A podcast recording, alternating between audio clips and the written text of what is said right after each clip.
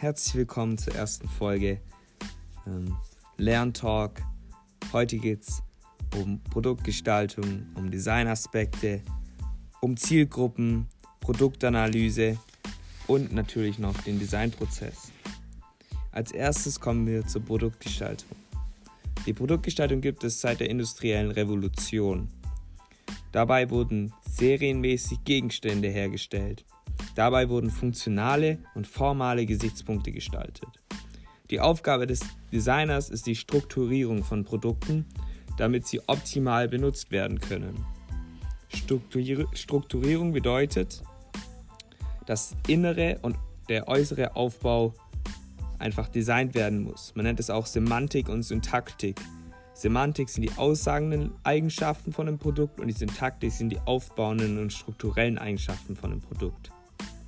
Und Benutzbarkeit heißt zum Beispiel die Bedienbarkeit, die Ergonomie, Umwelt, Personenschutz, sprich Pragmatik, also die nutzbaren Eigenschaften.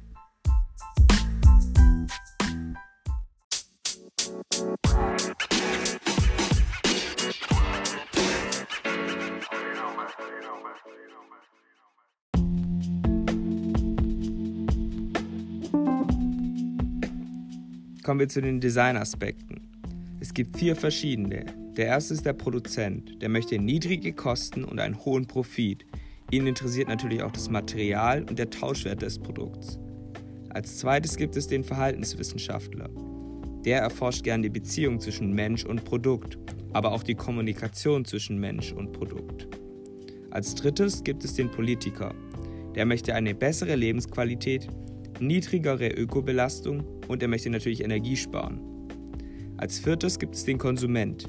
Der möchte eine gute Preis-Leistung, eine richtig gute Handhabung und natürlich eine bessere Lebensqualität durch ein Produkt.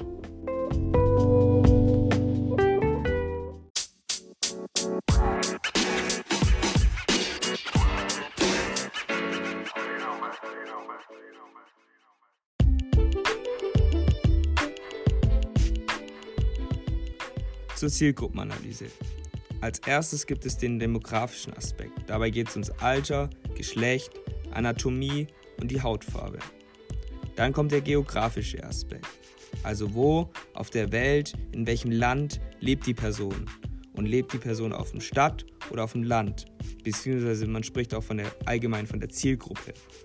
Dann soziologisch gesehen, also der Beruf, Familie, Stellung und Einstellung. Als vierten Punkt gibt es noch den finanziellen Aspekt, also wie viel Einkommen hat eine Person oder die Zielgruppe und wie ist die Kaufkraft.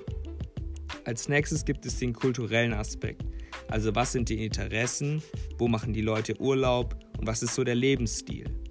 Als letztes gibt es noch den politischen Aspekt, also die Haltung und die Richtung.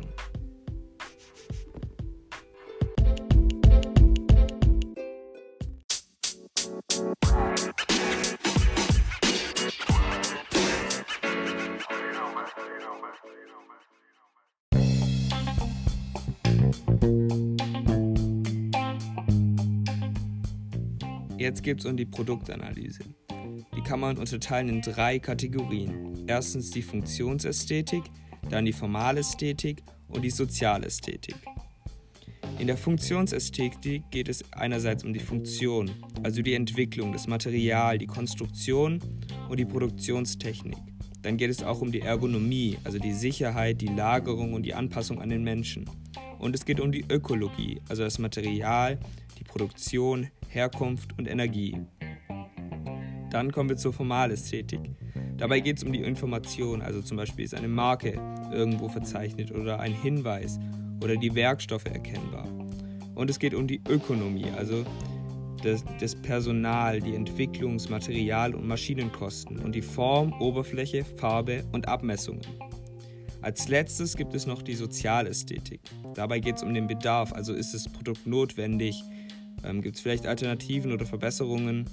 Und es geht um die Soziologie, also die Anzahl der Nutzer. Ist es vielseitig, gibt es ein Bedürfnis oder vielleicht auch einen Mangel? Ist ein Image mit dem Produkt in Verbindung und wie ist der Preis?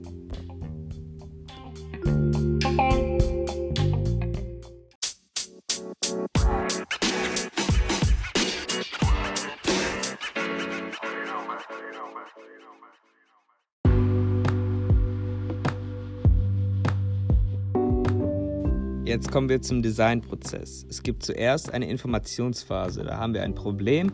Daraufhin muss eine Aufgabenstellung und eine Zielgruppe festgelegt werden.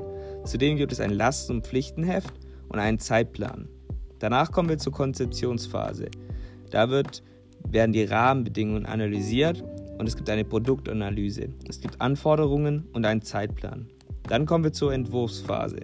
Da gibt es Ideenskizzen, eine technische Zeichnung und vielleicht auch ein Rendering. Und vielleicht noch ein Designmodell. Dann als viertes kommt die Realisierungsphase. Hier wird das Ganze nochmal optimiert, es wird entschieden und begründet. Es kommt zum Prototyp, zur Fertigungsanalyse und dann zur Produktion. Als letztes gibt es noch die Kommunikationsphase. Hier wird eine Marketingstrategie festgelegt und das Produkt wird betreut. Zwischen den einzelnen Punkten gibt es immer ein Briefing.